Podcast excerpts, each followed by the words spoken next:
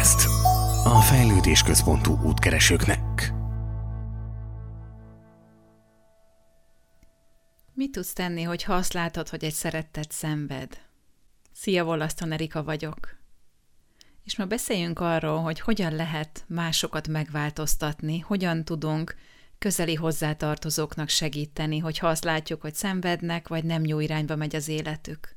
Nehéz téma, de egyszerűen is meg lehetne ezt válaszolni, közvetlenül igazából nem tudunk segíteni nekik. Bontsuk részre ezt a problémát. Azt látom, hogy egy közeli hozzátartozom szenved, és az élete olyan irányba megy, ami nekem kívülről nem tetszik. Mit tudok tenni ilyenkor? Először is azt, hogy azt látom, hogy ő szenved, és ettől én is szenvedek, ez két különböző dolog hogyha magamat figyelem meg, akkor én szenvedek attól, a külső dologtól, hogy őt szenvedni látom. És amit én tudok tenni leginkább, az az, hogy az én szenvedésemet figyelem meg, és ezt kezdem el kibontani, én miért szenvedek. Az én szenvedésem az bennem van. Mit tudok én tenni? Azt tudom tenni, hogy megfigyelem, itt van ez az érzés. És ahogy már sokszor említettem korábbi epizódokban, Leginkább azt tudom tenni, hogy tudatos jelenléttel itt vagyok, megfigyelem, most ezt érzem, ez az érzet van a testemben, ilyen érzelmek vannak bennem, és nem minősítem őket. Hogyha az van bennem, hogy én nem fogadom el azt, hogy ő szenved, ezt már nem bírom nézni, akkor saját magamat belepörgetem egy újabb szenvedésbe, és akkor már nem csak ő szenved, hanem én is szenvedek. És amit tehetek én, az az, hogy megkeresem az én szenvedésem okát, megtanulom azt, hogy hogyan tudok nem szenvedni, és utána megkereshetem az ő szenvedése okát is, és megpróbáltam megérteni, hogy ő miért szenved.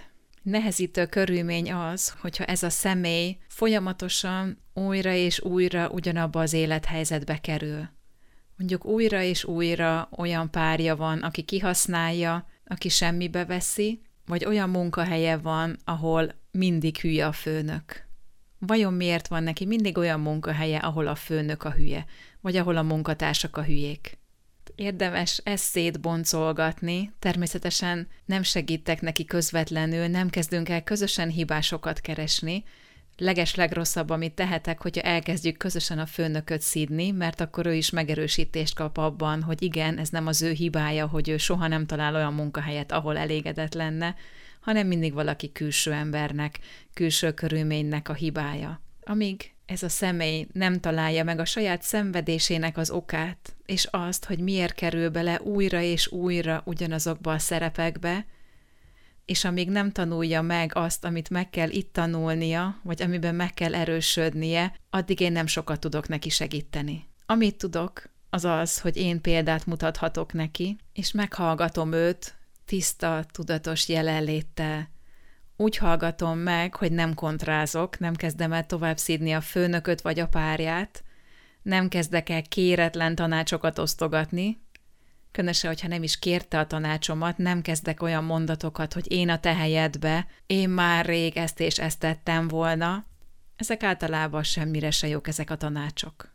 Amit leginkább tehetsz, az tényleg az, hogy leülsz mellé, meghallgatod, és abban támogatod, hogy mellette vagy, megérted, meghallgatod, és elfogadod őt olyannak, amilyen most ebben a helyzetben.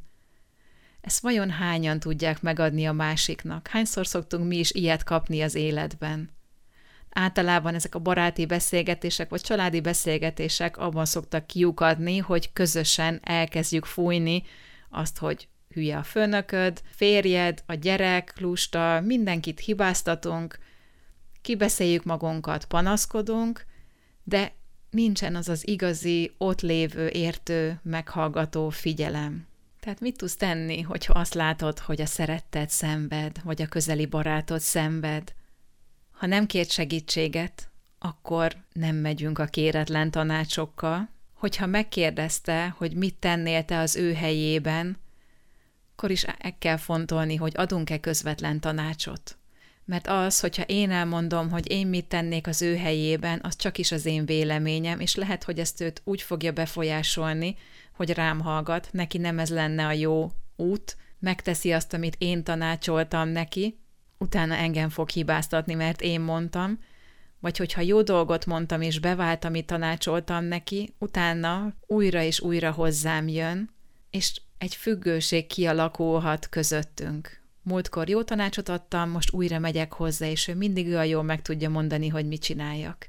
Nem, mindenkinek saját magának kell felismernie a saját útját, mi meghallgathatjuk őt, példát mutathatunk, de vigyázzunk a közvetlen tanácsokkal. Ha mégis annyira segíteni szeretnél neki, akkor a véleménynyilvánítás, tanácsosztogatás helyett kérdezz tőle.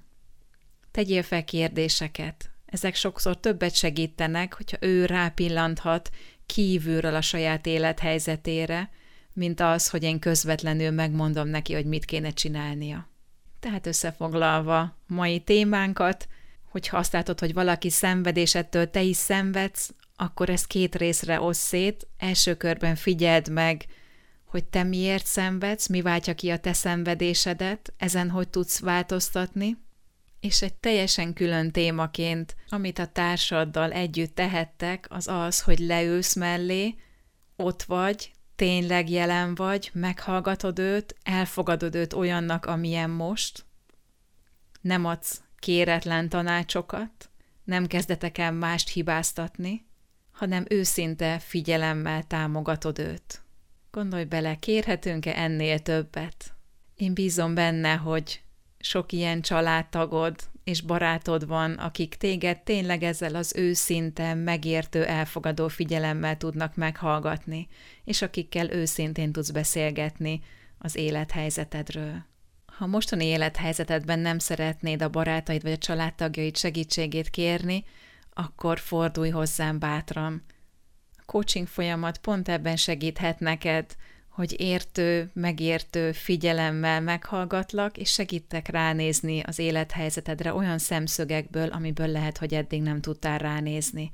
Tanácsosztogatás nélkül, kérdésekkel segítelek rávezetni, hogy megtaláld a saját utadat, a saját válaszaidat. Ha szeretnél velem kapcsolatba lépni, akkor megtalálsz minden információt az erikajoga.hu oldalon. Köszönöm szépen a figyelmedet, hogyha segített ez az adás, akkor kérlek oszd meg a barátaiddal is, hogy őket is tudjuk támogatni az útkeresésben. Én szép hetet kívánok neked, hamarosan újra találkozunk.